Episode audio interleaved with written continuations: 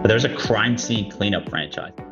They literally clean up like gruesome crime scenes and like sometimes like drug busts, like maybe like a meth facility or something like that. It's a business that can be run from like your home office, but you're literally there kind of cleaning up like guts and stuff like that. Um, but they were making over six figures in cash flow. It was like, holy crap. That that was definitely the craziest one I've seen. Hey guys, welcome back to the Fort Podcast. My name is Chris Powers, and I want to thank you for joining me today. This show is an open ended discussion and journey covering real estate, business, entrepreneurship, and investing. I would love to hear from you by tweeting me at Fort Worth Chris on Twitter.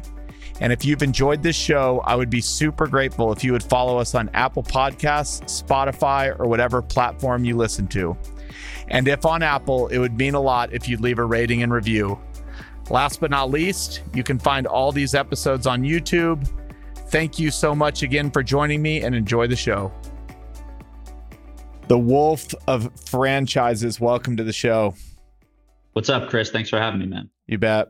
We were just talking, and before we get into franchises and, and everything that you're doing, I thought it would be cool to start about how you built kind of this account on Twitter. So Wolf is anonymous, but we just had an interesting discussion about kind of how this came to be and how he's built kind of a, a relatively quick brand. And so, can you just take us through the story of building an anonymous account and kind of what it's led to? Yeah. So, I mean, I think an important part is just the experience I have, right? I was working in the franchise industry at a company that would invest in early stage franchises. And then we also had our own sales department there that would then find franchisees for any one of our brands in the portfolio. So that gave me a ton of unique insight to a bunch of different franchise brands and franchise owners that were considering buying one of our brands. And I just thought, you know, I was already on Twitter with like kind of a my own individual account that I didn't actually contribute much. I just kind of learned from people in tech, real estate, et cetera. And I thought franchising is a lot cooler than I think most people realize. So let me just start tweeting about it. And my whole philosophy is just that there it's a lot lower friction to get someone to follow you if they within looking at your profile picture and the name, right? If you can kind of brand that to a certain industry. So that's what I did with with franchises. I'd call it the Wolf of franchises just because I thought it'd be kind of funny. I made it right around the time of the Wall Street Bets account, or you or you know the whole Wall Street bets mania, like the meme stocks. So I kind of saw like some of those Twitter accounts getting really big, and they had kind of had these cartoon PFP type photos as their pro pics. So yeah, that was kind of the whole philosophy. And so far, I'd say it's worked. Just it's very easy to see what you're going to get if you follow me, and it's a quick yes or no is the reality when people stumble on my profile. Did you know that when you started it, or is that in hindsight, looking back, the the right thing you did?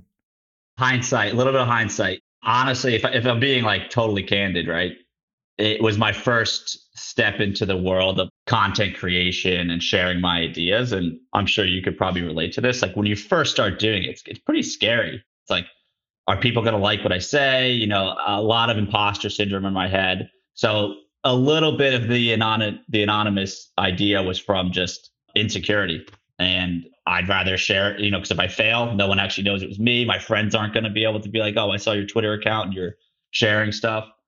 Which looking back, it's pretty lame to say, but it, it's the truth. And um, now that I've, you know, built a decent following up, it's it becomes way less scary over time. Um, so, so that's been cool to see. Yeah, I, I I have long wanted to make an anonymous account. There's just certain things and details I just frankly just can't share.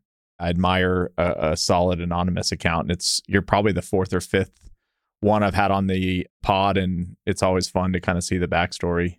Real quick before we move on to that, you you've grown it so big, and you've you've now actually turned it into a business. Can you just talk for a couple minutes about what you're doing with Workweek and kind of how it's evolving and how you plan to take this thing to the next level? Yeah, yeah.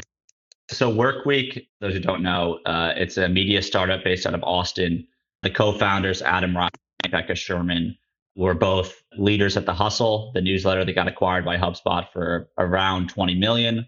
They have a ton of media experience, and it's a creator-first media company, meaning that they partner with individuals like myself to build out basically one to two person media companies within specific business to business verticals. So obviously mine is franchises, but they also have marketing, direct to consumer, climate tech, you know, you name it. They we have 20 creators on board. Everyone has their own newsletter, podcast. We're going to be doing events. And and the goal is to really be kind of the authoritative voice of your industry. And you know, for franchises, it's been franchises is very old school. Like a lot of the websites and media outlets, it hasn't really evolved honestly since the early 2000s. So for me, it was a no-brainer to partner with Workweek, who could take these modern tactics from building an awesome company like The Hustle and apply it to an industry with, in my view, very little competitors.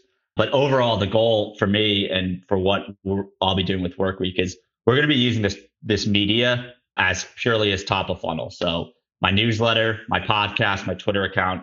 I have some cool product and business ideas that I, I think is going to be very helpful for franchise owners and people looking to buy franchises. Because, like I said, there's there's just has not been a lot of innovation in the franchise industry in quite some time. So I'm pretty excited. You know, within the next month, I'll be launching our, our first kind of research platform product that going to make it really easy to to find research and buy franchises. So that's kind of the long term strategy. I love it. All right, let's dive into the the good stuff, all the the franchise information we can handle. So let's start with like the most basic question of them all. What is a franchise? Yeah, so a franchise just a small business that decides to, and you know, it could be anything. Everyone thinks of McDonald's when they hear franchise, but could be a home services company, a gym, a barbershop, you name an industry, there is very likely a franchise in it. There's over 4,000 franchises in the United States.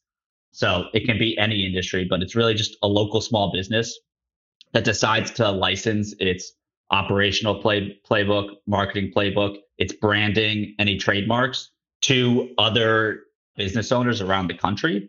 And in exchange for providing that to another business owner, they're collecting a franchise fee, a royalty, and likely an advertising fund fee and possibly some miscellaneous fees and charges in there. But for the most part, that's kind of the agreement is I'll teach you how to run my business. In exchange for that, I'm going to collect 6% of revenue and you're going to have to pay a $40,000 franchise fee to buy into our network of other franchise owners. And do most franchise businesses that become franchises do they kind of start out with that in mind or is it hey, you know, we built a great store. This seems to really work. People really love it. This is going to be our way of expanding. I'd say it varies from from brand to brand.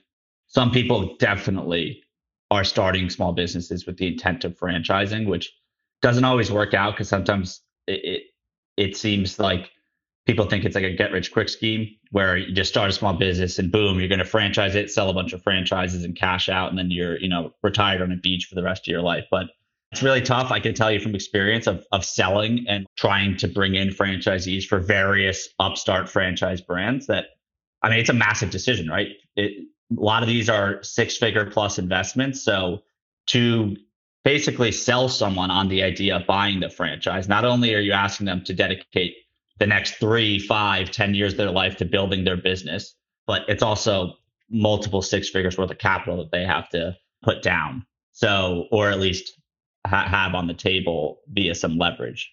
So yeah, it, it varies. I wouldn't say one way is better than the other, but you definitely see some people just stumble into it and realize they have a great concept and are like, oh, well, rather than raise venture, let's go franchise it. Okay, so let's say somebody's sitting here listening to this and they've got a great small business. They've they've proven that it works. They've been in business a long time. Are those folks hiring a con- like who's kind of telling them like you would be a great franchise candidate and then let's say that they have agreed that's the path are they hiring like a consultant or somebody to come in and kind of i guess i'll call it business in a box help outline the business and put it into something that can be easily understood and replicated yeah so there's definitely companies out there that will kind of assist in transforming your local small business into a franchise and a big part of that is what's called the franchise disclosure document. So every franchise in the United States has one of these, from McDonald's to the franchise that we've never heard of. It's regulated by the Federal Trade Commission. And it's basically a document that outlines kind of the important investment criteria and some other information on, on like the executives and the founders of the franchise. But the goal there is just so that if someone's going to buy your franchise, you have to provide them this document. They have to hold on to it for at least 14 days before actually signing and wiring any funds. So it's kind of a way to protect investors because I guess in the old days of franchising in the 80s and 90s, it was kind of like I'd get on the phone with you, Chris, and I'd say, Hey, like I have this amazing franchise opportunity, but you got to wire me the 60 grand franchise fee tonight, or else the locations, you're, you're going to miss the opportunity. So a lot of, a lot of bad things apparently happen that way. Yeah. So there'll be companies that kind of will do competitive analysis to say, Hey, this is like your franchise competitors. This is what is in their franchise disclosure document. Your numbers stack up like this versus theirs. For me, unless you if you have the cash flow to build out your own kind of franchise development department, that's great. Do that because you keep your equity. But there's a lot of different companies that'll just be a bolt-on franchise development department, um, or some, which I actually think this is a smart move, will raise money to kind of have the cash so that they, as they find franchisees, they can hire the personnel to train, s- support them, and all the things that go along with franchising. Is there like a certain amount of units or stores that somebody should have proven out before they go to the franchise model, or it depends? So the logical part of me says, like, yeah, you should have at least three to five of your own stores proven out as like a multi-unit operation that it that it can work. The reality is, Chris, I, I've seen franchises that they have one location, they start franchising, and boom, they take off. And as I'm saying this, one that comes to mind is Crumbl Cookies. They opened up one location in Utah. That's it, one. And the founders didn't come from the like the cookie industry. They just kind of fell into it, wanted to do their own thing, and it's taken off. And today there's 535 stores open. They're going to do 1 billion in system revenue. Like just to re- and that's after just opening up one cookie store. So it's kind of crazy what can happen. I actually we just had a box of Crumbl cookies sent to our house. We just had a baby, and that was that was a gift we got was a was a box of Crumbl cookies. So yeah, one of those cookies is enough, man. Yeah, I, I can't I can't have more than one at one at a time. Okay, so you, you, we've made a decision that we want to become a franchise. We kind of hire a company that's going to come in and say, you know, how long does it take to kind of put the business on paper to where you now have something that's ready to go sell the world? Is that a that take a couple months, a year? Like how long does it take to get it all on paper? Probably like if, if you're efficient, three to six months, because you're going to want to meet with attorneys to draft that disclosure document. And then you have to register the disclosure document federally. And some states require like for that document to be registered individually in their state. And frankly, you know, I, have been through that process with new brands. It takes sometimes it takes a few months for them just to say, "Yep, we went through your documentation. Like you're good to go. You can legally start selling franchises." But the reality is, you're just waiting on these government funded offices to get through paperwork, and it's sometimes it just takes long. But I'd say three to six months is a realistic timeline. As a franchisee, are there any like big questions that they should be thinking about asking themselves, but also asking the franchisor when they're kind of going through the process? Yeah. So, I mean, for one, just when you're looking at a franchise, back to that franchise disclosure document. I mean, that that's a big factor in your due diligence process. And there's something called so it's broken out to items, like it'll be item one, item two, item three, etc. And there's 23 primary items. So item 19 is the one where you'll get to see a franchise's performance if they decided to share any of it. So unfortunately, there's no regulation that mandates a franchise to actually share performance data. So, you know, you could be looking at a brand's FDD and it'll say, we've chosen not to share any financial information, some other legalese text there. But the ones that do, I mean, that's going to be your idea of what potential return on investment you can get. So if I see an emerging brand, and to me, I define emerging like anywhere from one location to 50, 60, 70 is emerging. You know, if you see a, a new brand that isn't sharing financials, to me, that's a red flag because why, why wouldn't you? You know, you kind of have to show some proof that your concept is actually worth the investment. Whereas, like, McDonald's, just to use the extreme example on the other end of the spectrum, they don't need to prove, right? Like people know it, it, it's a massive franchise and you can pretty much open one anywhere. You're going to get customers coming in the door. But new franchises, they, they got to show, you know, why they're worth the investment because it's riskier, right? Part of the benefit of a franchise concept is that it is a quote unquote proven model. So the newer a franchise is, inherently, the less proven it is. So I would say just pay attention to that item 19 with the financial data.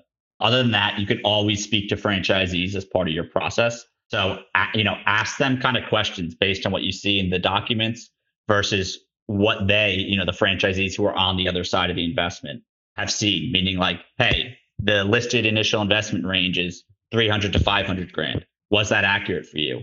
How quickly did you get the location up and running? Is the item 19 data, you know, like how quickly did you get to cash flow profitability? Is there seasonal customers? Is your revenue weighted too heavily in a, in multiple customers? And that's like a thing in home services I've seen where sometimes these franchises will franchise off of a business that had like two or three big corporate accounts that drove up their revenue, but most franchisees aren't going to get those. So yeah, it, it's a little bit specific to the industry and the type of franchise, but overall, I'd say comparing the FDD to the existing owners and what what their experience has been like. Like if a new brand is taking off, and I know a lot of questions you could probably say like it really depends, but are a lot of the folks that are applying to be a franchisee uh, maybe this is just in general are these first time operators or has the industry kind of moved to a place where the majority of new franchisee openings are from proven operators that own a lot? Can, maybe we'll start there. So on based on my experience it's a mix of first time operators and i'd say once a brand i don't know what the magic number is maybe it's 100 locations open but there, there, it gets to a point in the brand's life cycle where experienced operators are like, all right, this is legit. Let me now, like, I'll, I'll go and, and buy into this franchise. But I'll caveat that with that the, the brands that do really take off, even when it is first time operators jumping in, they're pretty sophisticated folks. And I like to point to Orangetheory because just through my past work, I had a lot of contact and conversations with many f- franchise owners in that system a lot of big multi-unit ones like folks who own 40 50 60 locations and also like the international rights to countries like spain and australia. So these people were coming from like corporate investment banking white collar backgrounds but they know how to manage a p&l they've led teams before not necessarily for a small business but teams within a, a larger corporation. And you know they're very disciplined type people. So that's part of the beauty of a franchise concept is that you can take someone with the discipline and the savviness who knows business, right? But you can give them a fitness concept. And even though they don't have a lick of experience in the fitness industry, that's what Orangetheory did for them, right? They said, hey, this is how you think about the fitness world. This is how you hire trainers. This is how you run a gym, you know, all those different things that they would have no idea about. But they're able to just take that and apply it to their local Orangetheory. And like that system's been a major success. I mean, founded in 2010, 1,400 plus locations open worldwide that type of growth is not the norm. That, that they're an exception to the rule. A lot of franchises take decades to really grow and hit national or international scale. But yeah, so mix of owners, man. But uh, again, like first time operators can still be pretty awesome, assuming that they have the discipline to kind of just take the playbook from the franchisor. So if, if let's kind of focus on first time operators for a second. Are most of the first time operators going to a conference and kind of looking at the menu of opportunities? Are they going, hey, I worked out at an Orangetheory once. I want to own an Orangetheory? Or like, is it usually I've experienced a product and now I want to bring it to where I am? Or is it more, uh, here's a list of businesses. This one seems really profitable and, and I don't find it in my city. And so I'm going to do this. So there are people, and I've met them who, who for Orangetheory, they say, yeah, I did a workout and I was like, this is going to be amazing. So I got to buy one. There's others who like go to a, a restaurant they discover a franchise and like, oh, I got to open one in my hometown. I personally don't think that's a good way to like research franchises. Like just because you're a big customer of it doesn't mean that it's a good business. With the Orangetheory folks, they got lucky. It was great. It was fantastic business. And a lot of these folks are, can probably retire today if they wanted to, who got into that system early. But yeah, the other way is It's research, and, and, candidly, that's part of what I'm trying to kind of solve for with the media stuff I'm doing, and also this first like research platform that I'll be releasing in the next month, hopefully, is that to do self-guided research right now in the franchise industry, it is a mess. You know, it's kind of where car dealerships were in the 90s, where if you wanted to buy a car, you had to call the car dealership and you get a salesperson on the phone. And that was your only way of finding out good information. That's, I, am not kidding. That's where the franchise industry is today. There are trade shows, but like most, the, unless it's local to you, you're going to have to jump on a flight.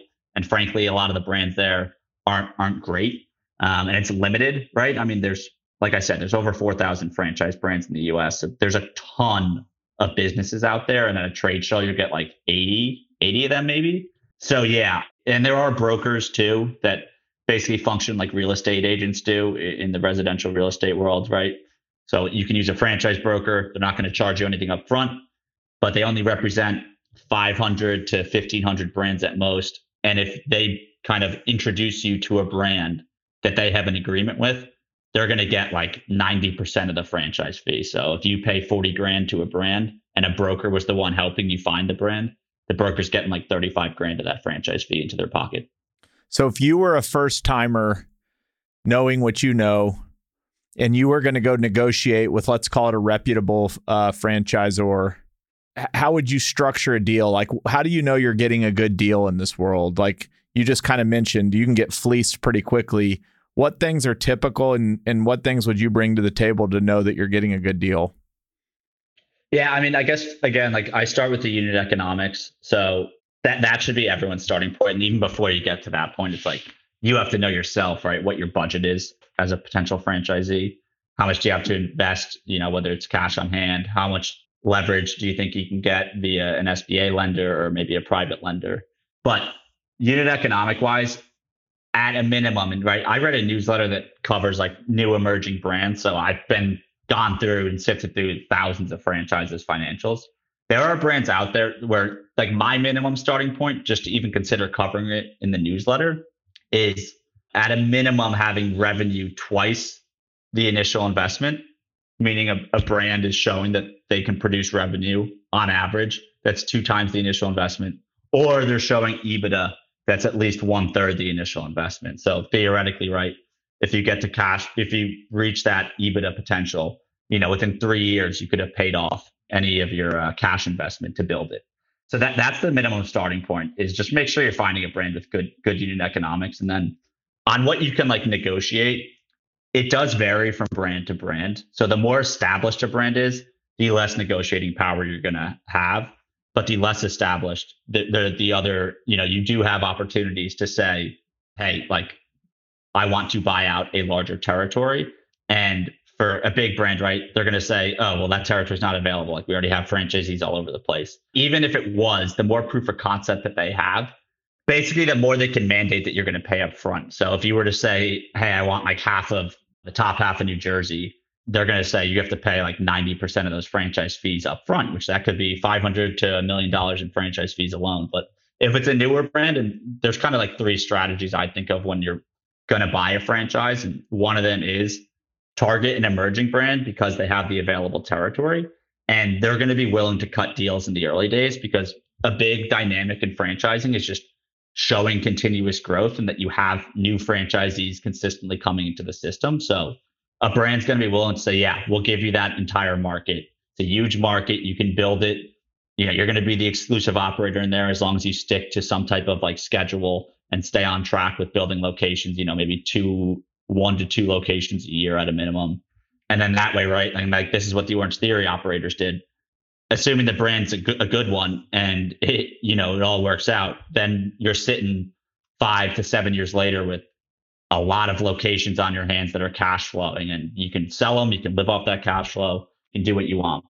When you think of trade areas, is it upon the franchisor to decide what trade area, like how big or small they're going to make it, or is it typically everybody shares the same map?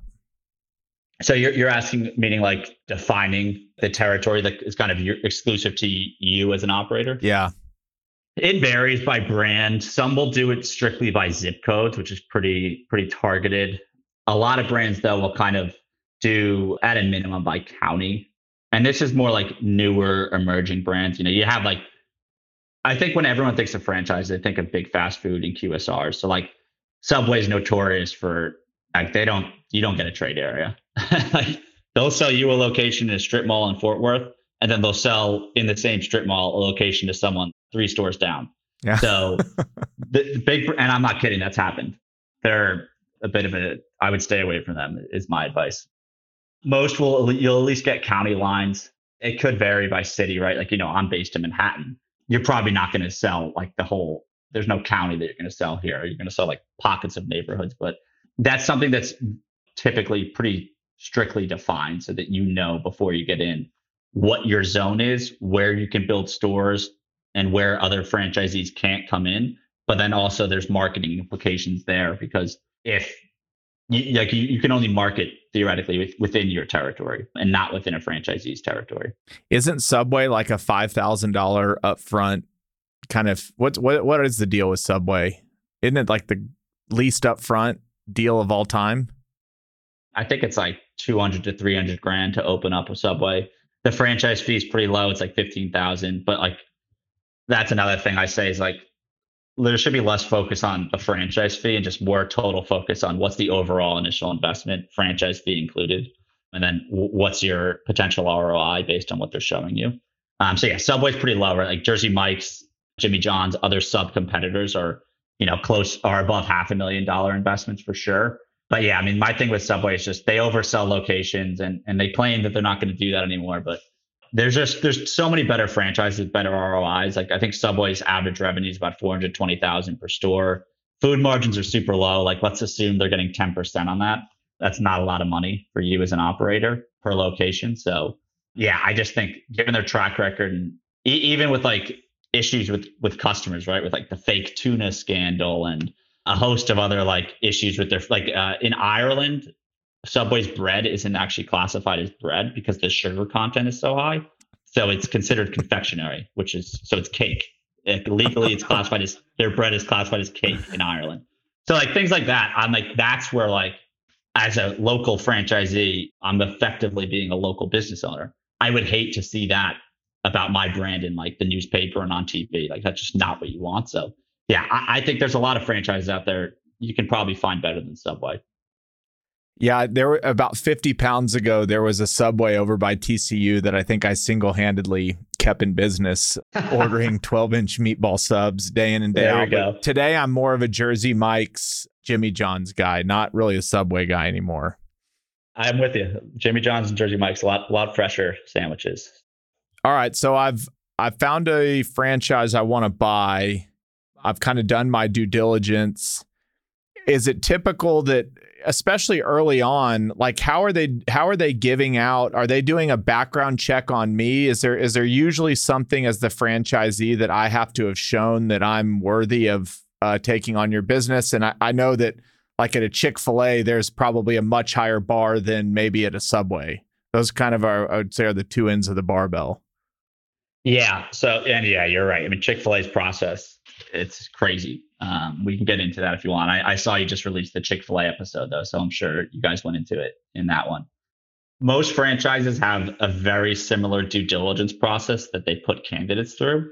And some of the steps might, they might, you know, be inter, interchanged. But for the most part, it goes like candidate submits a request for information. You do an introductory call with the franchise um, and that's when you get a sales rep. That's kind of more, that's almost like the first round of an interview where they just want to make sure you're not a crazy person. And as long as you're not, they'll say, hey, I'll send you a form, fill it out. And based on that, we'll then move to the next step, which is usually a franchise disclosure document review call. So that form is going to ask a lot of like, what's your net worth? How much cash is on hand? What's your timeline for buying a franchise? Do you want to operate one of the next three to six months? And it gives the sales team on the franchise side, you know, an idea of how qualified of a candidate you are and how what level of like, you know, how serious of a potential buyer they are. So from a due diligence perspective on the candidate, there's really no regulation, so to speak, meaning like there's no credit checks or anything. I mean, some franchises may do that, but I haven't heard of any. For the most part, it's that that kind of that form. And the thought is right that most people aren't just going to lie about that. And then if they are lying about like, you know, let's say I only have a thousand dollars, but I'm telling this franchise that I'm worth, I've got 500K in the bank and, you know, I'm good to fund a franchise up to $2 million. The thought is, right, if I go through the whole lengthy process, which is usually at a, at a minimum two to three months, and always culminates in flying out to visit the brand's headquarters where they do PowerPoint presentations and they'll bring you to a few locations to like walk you through what it's actually like operating the store, whatever that may be. Why would someone go through all that if they're faking it? And you know, at the end of the day, when it came time to sign the franchise agreement, if you don't actually have the money or a means to get the money, you're kind of going to get exposed. So the, the system and the incentives itself kind of lead itself to like only qualified people end up actually going through it anyway. But um, there is no really actual credit check or even like I'm kind of surprised franchises don't maybe like integrate with Plaid to get financial data on customers or something like that. Pretty much that that form and just how you conduct yourself throughout the whole process is kind of their background check, so to speak. Is there any data on the franchisee actually being someone that works in the business or a lot of first timers, folks that just want to own it and put somebody in charge? So you're asking like how what percentage of new owners are owner operators versus passive?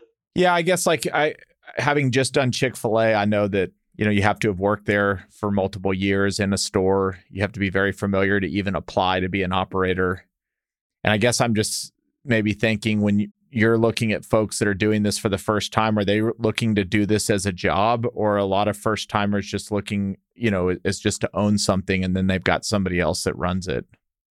I'd say the goal typically is that to build it to a point where they don't have to run it.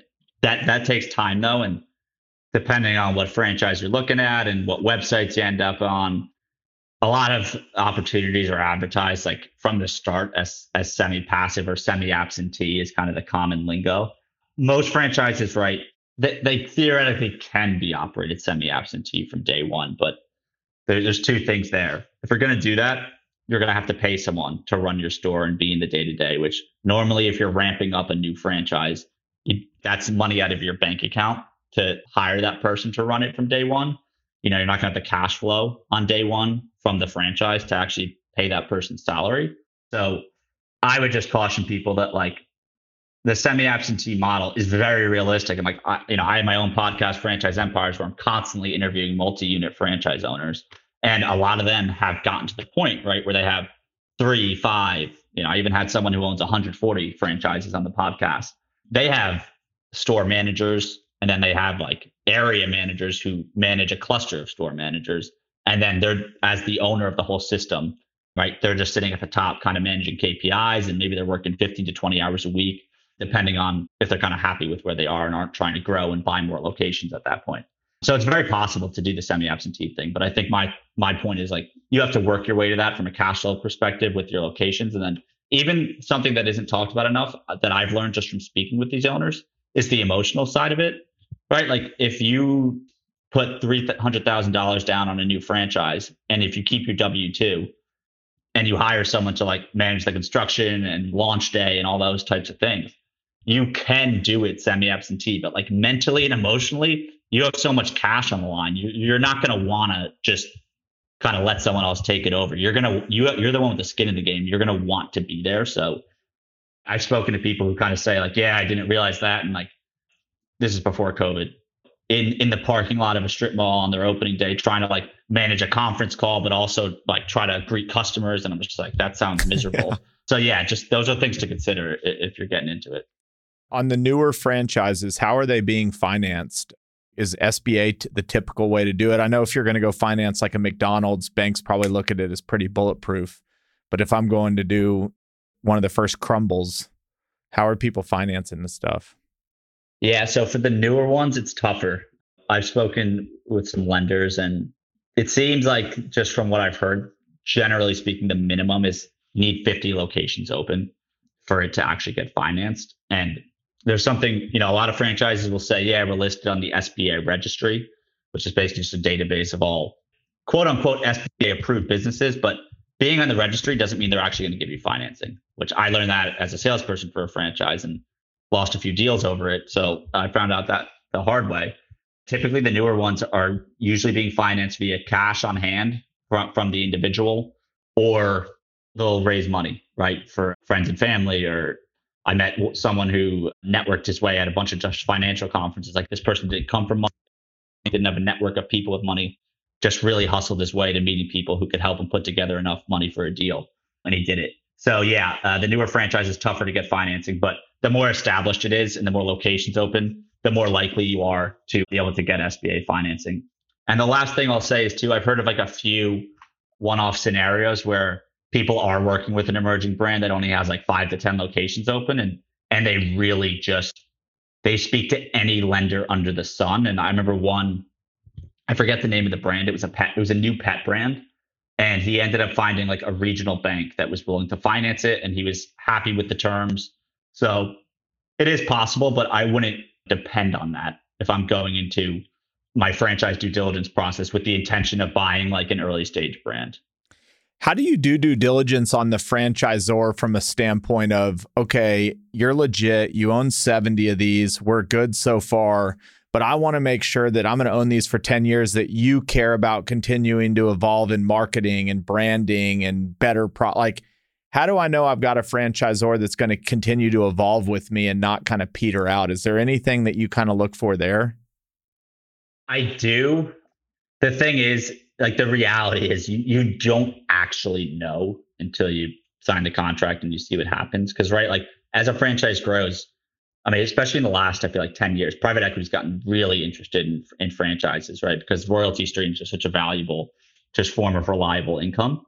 So the they may the founders of a franchise may have very great good intentions and they want to stick it out for the 5 10 20 years of a brand but all of a sudden if you sell 100 locations and you have 50 of them open i mean private equity is going to come knocking that like probably earlier than that honestly. Like i've worked with a brand that we had five locations open. We sold like 90 locations. So those are locations in development right? Not actually built and even then we had private equity reaching out to us saying hey we want to potentially buy out this brand already even though it's not proven. So uh, you don't know what's going to happen. You kind of really have to go off your gut i'd say. That's a big part of just the whole due diligence process and something that i encourage people who are trying to buy a franchise to really like take stock of is like a lot of the franchises throughout that that process are going to say to you like hey like we're evaluating you. We want to see if you're a good fit for us. But at the same time, you can push it back on them for these newer brands and say, like, hey, I'm evaluating you as well because I want to see that you guys fit my morals. Are you trustworthy?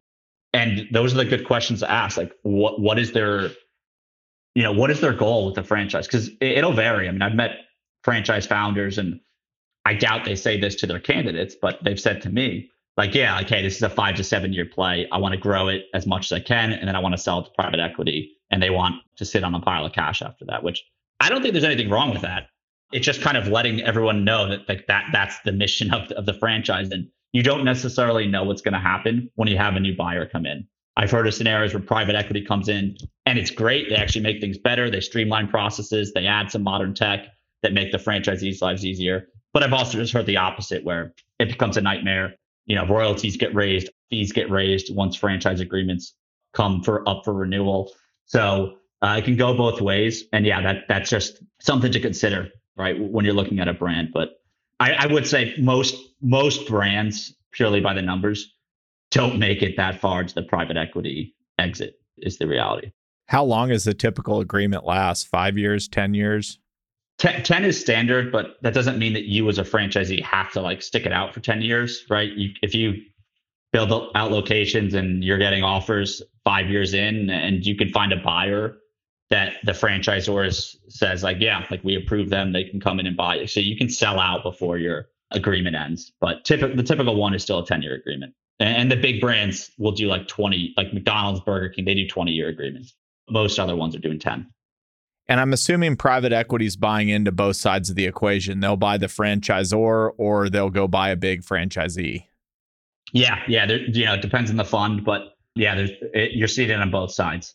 They're usually they're buying out franchisees, but then there's also ones who right maybe a franchisee has gotten like I don't know, five, uh, probably ten locations. I think like three to five million in EBITDA is like the minimum I've seen where where private equity will then kind of go in with a multi-unit operator who they think is qualified enough and has what it takes to really grow an operation. But they'll basically just do a recapitalization and they'll partner with existing franchise owners and take them from 10 locations to 30, 40, 50, 60.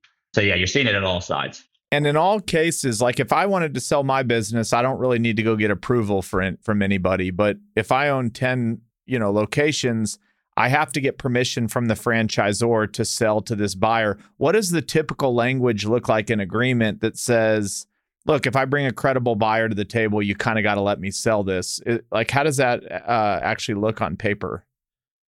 So, I mean, frankly, it's a lot of legal jargon that I don't understand. um, but, Welcome to the uh, club. Uh, yeah, yeah. I mean, typically it, it's going to be just in plain English. Uh, the way I would translate it is, you know, it's got to be someone qualified financially who upholds our brand standards, and it's a lot of cookie cutter jargon that you'd expect.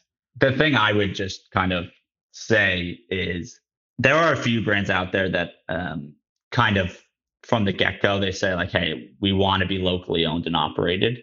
We don't do private equity buyouts." And like, there's like a an auto detailing franchise, Christian Brothers Automotive, that's pretty pretty well known for that in the industry. You're not going to be able to get a private equity firm to buy it out because the franchisor they don't want that. They want like franchisees to really own the locations and be involved. But other than that, for the most part, brand like the franchisors are usually assume, assuming it's a private equity buyout. I mean, that's good for them, right? Because you got to remember, franchisors make their money for the most part off that royalty stream. So if you own 10 locations of a brand, and then, you know, I'm going to use on my podcast, I interviewed uh, someone who he owned eight Club Pilates franchises when PE kind of came knocking and he spoke to a few different firms, ended up partnering with one. And this was like three years ago. Today, he's got 40 locations. So not only is that a great deal for the franchisee, but also the franchisor because they're going to get more locations of their brand built quicker if their franchisees are partnering with private equity. And then, right, that's a that's a big boost to the royalty stream. So for the most part, the economic in- incentives do align. But yeah, just just the, the, that's another you know now that you're saying it, it's a good thing to ask during kind of due diligence is like just get a sense of the franchisor and how they would feel about transactions like that potentially down the road. And is it safe to say, like, if you take that Club Pilates guy, he owns eight locations and he's partnered with private equity. It's just safe to assume that if he if he's been running solid eight locations, that there should be a pathway for him to get to 40. Like, is is there a circumstance where it's like, look, you have eight and that's all we're going to give you and and maybe you would already know that up front that that's the type of franchisor you're you're working with like what gives people the confidence that they can keep going the distance within a brand yeah. So uh, what you said is exactly right. Usually know up front from the brands because like they'll even you'll just get a sense of it in due diligence where maybe you're trying to negotiate for like three locations and they'll say no, like you're starting with one. This is how we do things. We only sell one location. If you do well, maybe we'll give you a second down the road. And that that should be more of enough of a kind of um, alert that right like this isn't a brand that does multi-unit operations and um, if their existing franchisee base, like the average units owned is only one to two, that's another good sign. But I mean, for the most part, the brands that are that limit the number of locations you can own, they're incredibly upfront about it, right? Because they really want like the passionate operators who just want to own one store for the most part. So yeah, I mean, I'd say right, your reputation definitely precedes you in a franchise system. The better you do, not only does the franchisor, other franchisees take stock of that too. So I've seen franchisees who then use that reputation to kind of get off market deals a lot quicker because you have this closed network of franchisees and everyone says, "Oh, Chris is the is a really good franchise owner. I'm looking to sell and get out. I know he's going to take care of my my baby basically." So like you'll get deals offered to you. And then the last thing too, I'll, I'll say on that right is that it's easier for the franchisor in reality is to have more units owned by their good operators because that's every time you bring in a new new operator, you got to train them, you got to bring them down to headquarters. You kind of got to hold their hand a little bit in the beginning. But if I already have an existing owner who owns 10 locations, 15, 20, however many locations, and they're killing it with all of them, then boom, I don't have to train. It's it's less capital intensive and resource intensive for the franchisor to give all their as many locations as possible to the owners who can handle it. All right, I'm not going to the second part of the conversation, we're not going to put you on the spot, but now we get to hear what you would do. So, like, if I just started with what franchises do you love And which ones do you not love? And you've already talked about Subway, and maybe you can go a little bit further on them. But if if you were going to go buy something today, how would you think about what to buy?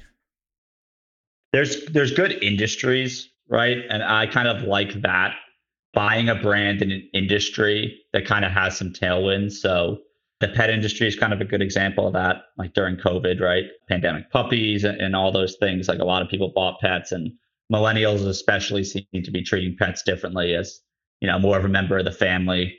Dogs have have more beds than the humans in the house. They're not in the doghouse in the backyard anymore. And like we've seen that do really well since COVID. And then on top of that, another winner during COVID was a lot of takeout restaurants in general and like fast food, but pizza especially seems to like just be like pizza works in every economy, right? If you want to celebrate something, buy pizza. If funds are tight, buy pizza. Uh, it's pretty awesome. And it, like, you know, Domino's obviously crushed during COVID. But for me, again, I'm more of a capitalist, I guess, where I'm less, it's, it would be less of a passion project for me and more of just what's the best ROI. So when I look at brands, right, like I mentioned Crumbl earlier, I mean, their unit economics today are amazing. It's like a 300 to $650,000 investment. Average EBITDA is 360K, but they're selling cookies there's now I, have already just I've been re, you know people have reached out to me that are starting their, their own cookie franchises and this is kind of something that happens in the industry is like one concept does really well and something that's maybe not as popular and you know there really isn't a major cookie franchise but now Crumbl's there. So people think they can come in and just replicate what they've done. And by the guess it's going to become really saturated. So like would I want to enter crumble today? Ah it's a little risky. I mean they're pretty amazing brand I think. But yeah I guess I'd say what I would do, honestly, and this is something I've been seeing happen more. You've probably seen it on Twitter, right? Where there's like 66% of small businesses today are owned by baby boomers, and that's going to get transferred to, to new owners over the next 10, 20 years. And so about 10 to 15% of those are franchise businesses, which no one really talks about that. It's my job. But there's a way where you can basically target these older brands that are more established. And I've had folks from Midas, the car franchise, to Wingstop, to Five Guys, you know, really any established brand that's been around for a few decades and has a thousand plus locations. They acquire one existing location. And then, as I mentioned before, they kind of use their closed network of franchisees. They kind of market themselves, speak to everyone, say, hey, I'm always looking for, for new locations. And when these older owners who have been in the system for a while want to sell, they go to the younger ones who are hungry and are trying to gobble them up. And people have gone from one location to 30 locations within the span of five years, which is pretty pretty crazy because that that means obviously you have some debt there that you're probably paying off via seller financing, but still from just a, a total operation like growth perspective, it, it, it's pretty fantastic. So for me, I would, I mean, the thing is, it works with so many, so many brands, and there's probably like four to yeah, there's a, there's a ton that you could do. I'd probably say though, like Mathnasium's a really good education franchise that I've seen operators of 20 plus locations do. You know, do incredibly well, million dollar plus uh, bottom line EBITDA. Uh, Orangetheory, Anytime Fitness, the UPS store is another good one that I'd love to own. A lot, a lot of competitors in that. So yeah, I, I'm not really set on like specific brands. It's really just like the cash flows of those aren't going to be incredibly sexy. You know, you're not making like half a million off of one location, but it's it's what can you do at scale when you roll them up. If I said, um, all right, well, if we're partnering and we're getting into the pizza industry, so we've we've at least narrowed that down. Would we be focused on maybe new pizza brands, or would you gravitate towards a legacy Domino's, Pizza Hut, Papa John's type of brand? Like if you had to pick within pizza, how would you kind of break down where in pizza you would want to be? Yeah. So the thing with that is like the big brands like a Domino's, they're not like Chick fil A, but they have a lot higher standards. Like a lot of, to own a Domino's specifically, you need to work in the store for at least 12 months and go through an extensive training program. So for some people, they're like, they don't want to hold off their income for that long because you're not going to be making a lot of money when you're going through that kind of training program. And, you know, you have to drop your W 2 if that's what you came from. So for me, I, I would go the emerging brand route in, in that scenario. but I, I don't think there's like a wrong way to do it. I think the the thing to note, right, is that if you're going into the older brands, your your route to expansion is going to be by acquiring existing locations. Whereas you're going for a newer brand, it's you know you're going to be doing a lot more new builds likely, and that takes longer to cash flow. A lot of people, you know, from what I've been being told, it's it's more difficult and strenuous, right, to get that business off the ground and, and running versus acquiring the existing ones. So, but you can negotiate the larger territory. It's it's all a lot of lot of white space for you versus having to kind of play that game of networking with the franchisees and trying to get new opportunities. So maybe I don't know, maybe that's like a personality. This is you about know, you, buddy. This is about the wolf. What drives? Yeah, yeah. I mean, I, I've just seen it so much from the the owners who buy into the new brands and I mean, the uh, Orangetheory and a few other brands in particular, right? Just that's my personal work experience, who I, I, happen to work a lot with. And when you find the right brand, man, I mean, it's it's a lot easier. An amazing brand can turn an average operator into an exceptional operator, but it's hard to turn an average brand into an exceptional one, even if you're an amazing operator. So I just think that's it's such a critical aspect of the process, right? Is the brand you choose. For consumer facing franchises, is there any tips or tricks? I got a lot of real estate listeners for how to find the right location, like things that if if, if again if we're staying in pizza or whatever, like what would you be looking for in a location besides just great deal on price? Yeah, I mean, obviously like the the foot traffic that you can get, drive by traffic as well. Look, a lot of franchises are are built for strip malls inline locations that that's kind of like the the perfect spot for for many of them and again whether that's a subway or a massage envy or or any type of brand. Strip malls just seem to be a good fit. It's all about exposure. And i mean you, you could probably run circles around me in the real estate world but uh the franchisor is going to help too a lot in, in that process for where you should be. And yeah i mean and that's that's a major part of it though. I think I admittedly kind of became under the impression that, you know, with Google reviews and these other things that locate physical location was less important because as long as you're getting online reviews and are found there, people are going to find you, which obviously that helps. I'm not saying that doesn't matter, but at the end of the day, I mean, if you get a good location, that that's amazing marketing just by the amount of people that are going to drive by and see your store. If you're next to a tenant, maybe like a Starbucks, and you're not doing coffee, obviously that'd be great just anything that's going to, you know, I like grocery anchored kind of shopping centers, I think are a really good, just general strategy. All right. What are the things that you would stay away from if it was, again, this is your opinion? Yeah. Specific brands? Yeah. You can say brands, you can say industries, types or types of franchisors. I mean, just things that would be like a total red flag you're staying away from. Eh, for again, this is you, not I'd say uh, as a starter starting point, I do think boutique fitness is great, but it's it's becoming pretty saturated. I'd say it started back with some of the brands I've mentioned, like Club Pilates, Orangetheory, F45 is a big one too that I haven't talked about, but they were kind of like the first boutique fitness group fitness type workout classes. But now today you have a like those brands all have a thousand plus locations worldwide.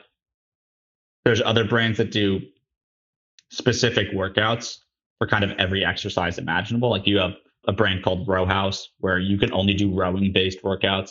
You have a brand called Stride where it's only treadmill based group workouts. And so, can the market, can all the major markets in the United States support all these concepts at scale? Like, definitely not. People just aren't working out that much. So, yeah, I, I would, even though, like, this is my thing if you're in the game and you're a sophisticated operator, I'm not going to tell them how what they should do. But if you're a new operator, I just don't think like that. That's a market I'd stay away from unless you're getting like a great deal on a more established one like an Orangetheory or an F45. But you know, for for the most part, I think that's something I'd stay away from. I'd also generally stay again unless you're a food operator. Like I just think there's better margins in in other in other franchises. I, I've met massage envy owners who can do half a million in EBITDA off a single location. And so, like, yeah, it was it. Is it everyone's dream to own a massage business? Probably not. But like, I just think a lot of people come in, and I see it with my newsletter too, because like we have a quiz based, or not a quiz, but a survey where you subscribe, you sign up, and then I, I asked them like, what franchises are you interested in most by industry? Restaurant is 50, it's like close to 50% of them, despite the fact that it's typically the highest investment range and lowest margins. You know, if a franchise is doing 10 to 12% in EBITDA in the food space, that's considered pretty good, right? And that's after royalties, of course. Yeah. So I'd say stay away from food, stay away from boutique fitness.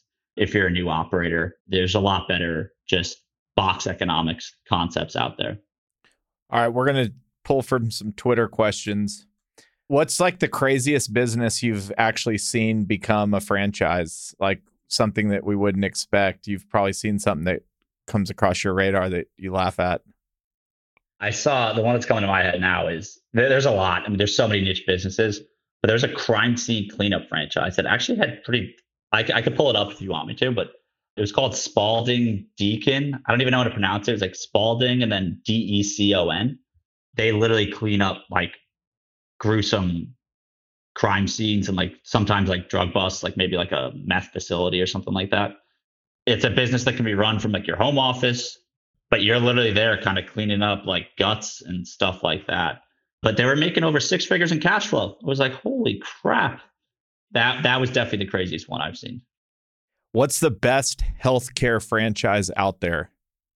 Ah, I saw that one. Yeah. Um, there's not that many healthcare franchises. Here's another thing I'll say before I answer that question is I've said this a few times already, but there's 4,000 plus franchise brands. And depending on the research you do on franchises, you'll end up on websites of like brokers or people who call themselves franchise consultants and they say, you know, we're the franchise experts. Don't, I include myself in this. None of us are experts. There's so many franchises across so many different industries, right? Like it's unrealistic to think one person actually knows the ins and outs of every industry, all the competitors, and especially what happens at a local level and the dynamics there. So, yeah, that's just a disclaimer for the like. There's just too much. It's too wide ranging. It's too expansive for one person to truly be an expert. You know, I consider myself more of a generalist in the franchise world, where I know a, a decent amount about a lot of different brands and what's going on, but like I'm not the expert, right, in a specific field. Anyway, when it comes to healthcare franchises, though, American Family Care I met a few multi-unit owners who are doing very well off of five locations. And when I say very well, I mean low seven figure EBITDA. That's kind of like an like an urgent care style concept. So you don't have to book an appointment, just walk in, usually quick in and out, more basic um, needs. And then depending on uh, the person, some people don't consider chiropractors legit. But there's one called The Joint where that's also a franchise that you know the owners have done really well, and they have a cool area developer model too, where you can actually sub franchise underneath, meaning like you, Chris, can open a few locations in Fort Worth, but then if you want to buy out a larger territory but you don't want to own them, you can you can find franchisees locally buy, you can open underneath you, and you get a little piece of that royalty stream that they generate. Does real estate play into anybody's decision to get into this? So when I think often you'll hear the the the legend of McDonald's being one of the greatest real estate plays ever, but when I think of those 10 to 12% EBITDA margins, I also go, yeah, but if you own the real estate, that's pretty good too. Like I guess I don't know what the question is, but how big of a, a, a impact does owning real estate play into some of these people decisions or is it an afterthought?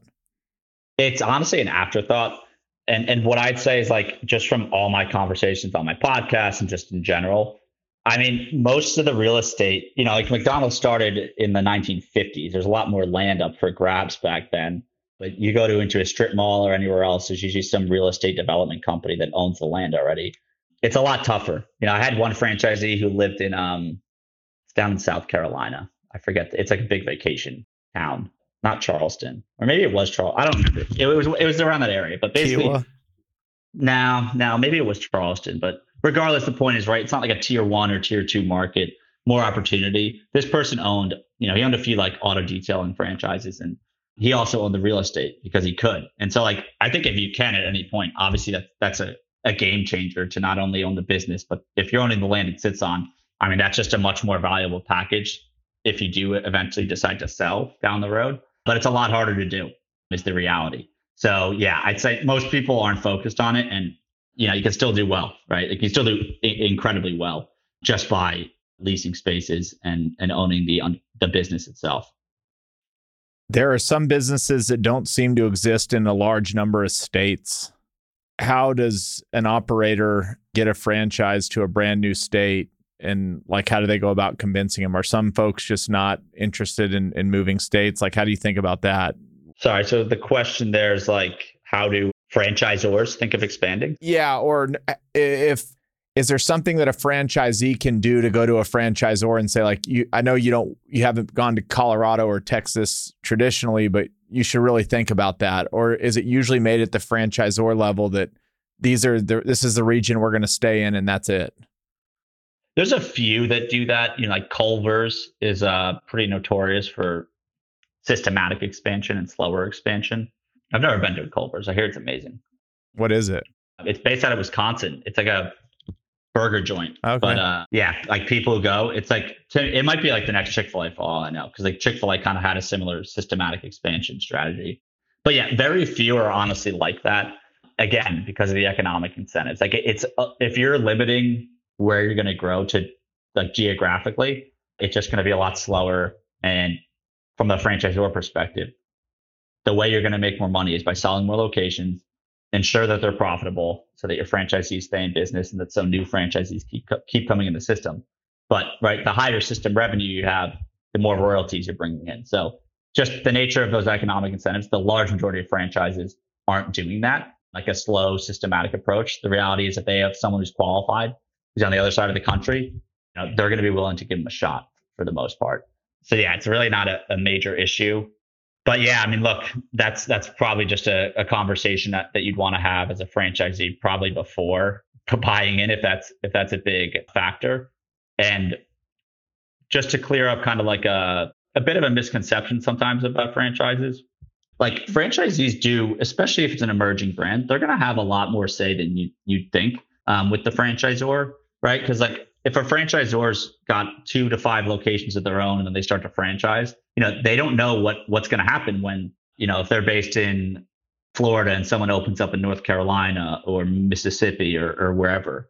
So a lot of them, you know, those first franchisees are actually a huge part in kind of building the the rest of the playbook for franchisees and for the system as a whole because they always learn new things like when you go to a new market what works better for a grand opening plan local marketing tactics. Customers may have a little bit of a different desire for certain things. So, yeah, I, I would just say, just want to caveat that and note that as a franchisee, if it's an earlier brand, you actually will get some good face time with the franchisor. And it's not just like, here's your, here's the rules, you have to follow them. You know, they will take ideas from franchisees and, and integrate it into the system.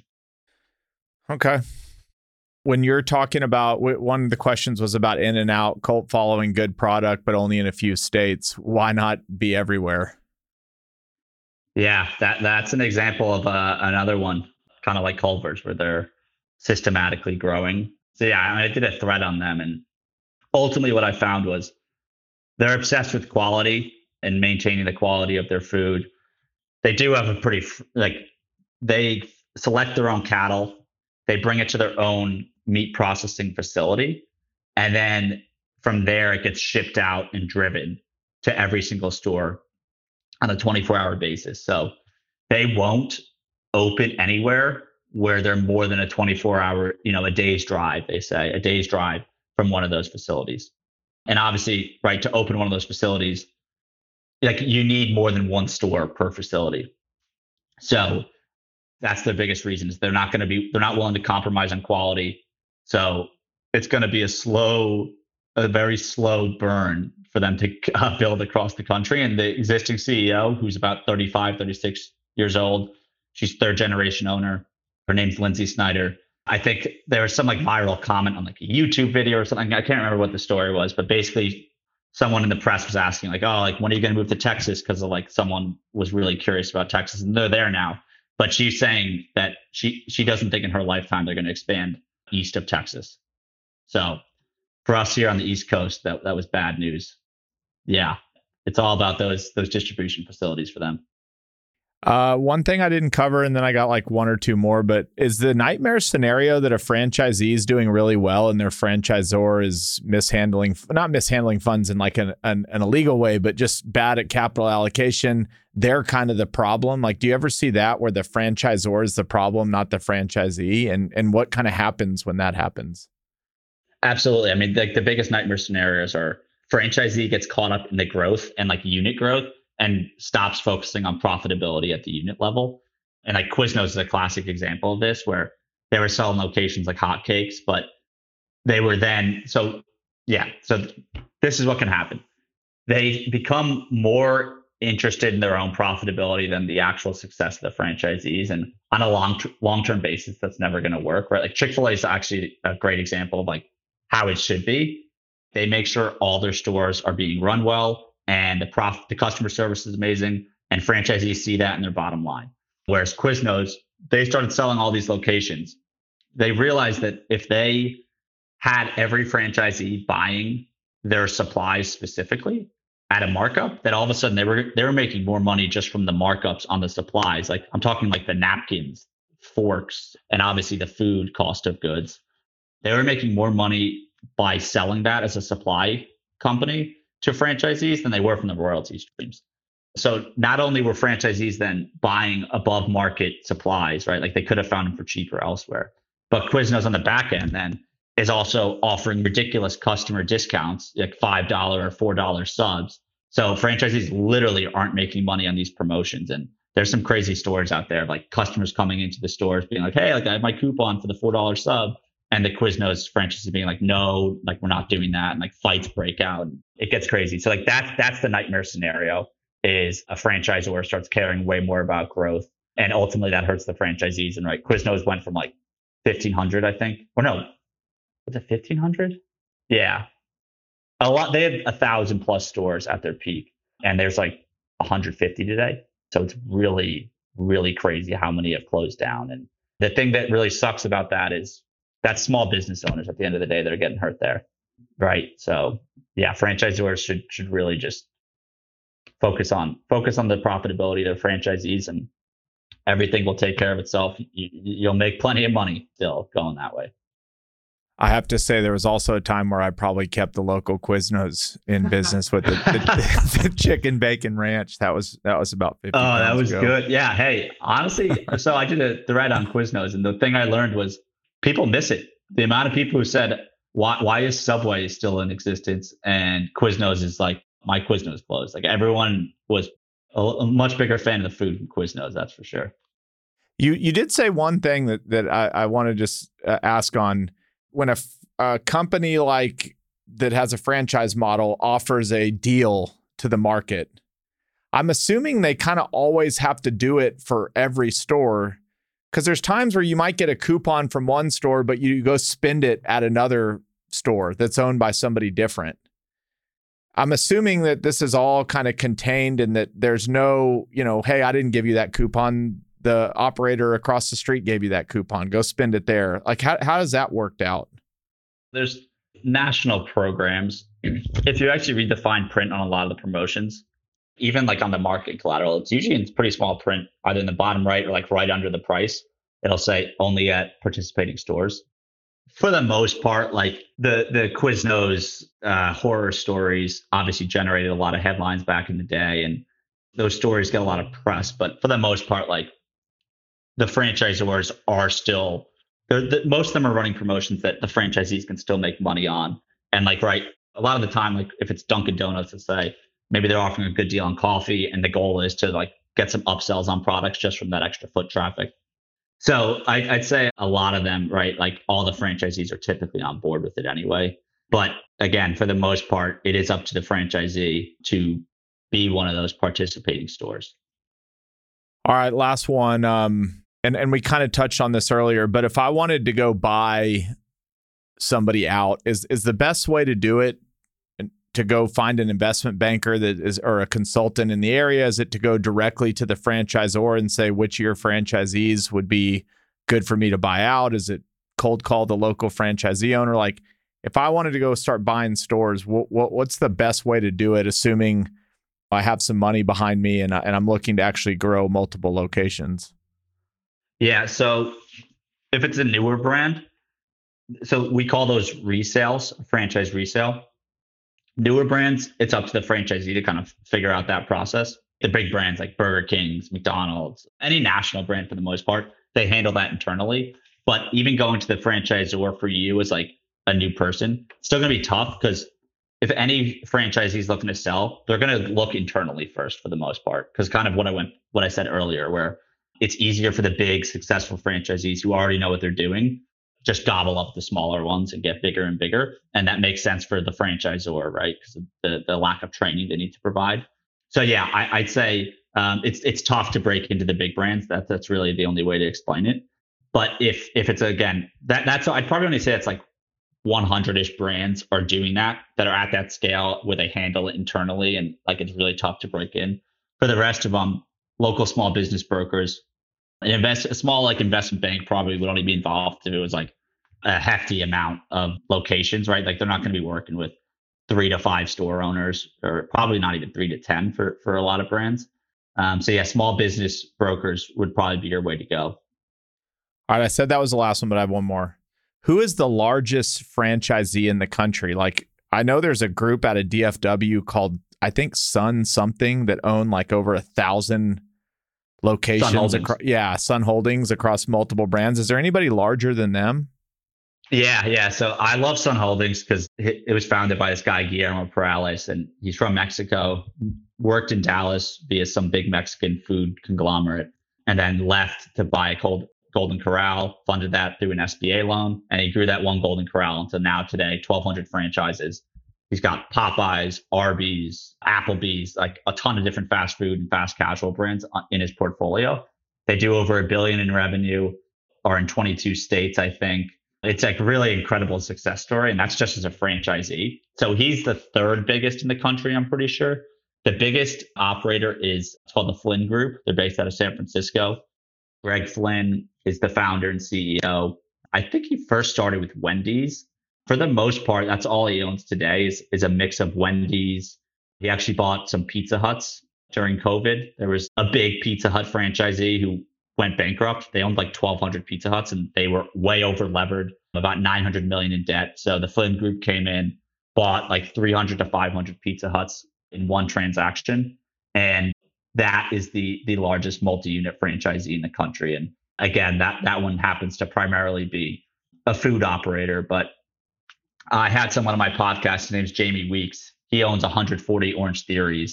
He's still buying up Orangetheories, but also is buying a, a dog daycare, a pretty big dog daycare franchise called Dogtopia. Um, and his goal is to get, he says, like the Flynn owner, Greg Flynn is his idol. And and that's kind of his goal is to uh, be as big as him one day. So it'll be interesting to watch. But uh, yeah, I mean, it's the scale you can get to just as a multi-unit franchise owner is pretty insane, right? I mean, we're talking about billion-dollar holding companies. It's unbelievable. All right, Wolf, this was awesome, man. Yeah, this was fun. Thanks, thanks for having me. Hope you guys learned something. Yeah, this was great. Thanks again. And how can uh how can folks find you and everything you're doing? Yeah, so I'd say the best way is go to wolfoffranchises.com, my podcast, my Twitter, and Twitter, I'm most active. It's at Franchise Wolf, but I do have that podcast, Franchise Empires, if you're interested in that. But uh, all kind of my media assets is at wolfoffranchises.com. Cool. Thank you. Awesome. Yeah, thanks, Chris. Hey, everyone, it's Chris here again. Thank you so much for joining me on this journey. If you enjoyed the show, please follow the show on Apple, Spotify, or subscribe on YouTube. Thanks again, and I'll see you on the next episode. Chris Powers is the founder and chairman of Fort Capital LP. All opinions from Chris and guests of the Fort podcast are solely their own and do not reflect the opinions of Fort Capital LP. This podcast is for informational purposes only and should not be relied upon for real estate or investment decisions. The Fort with Chris Powers is produced by Straight Up Podcasts.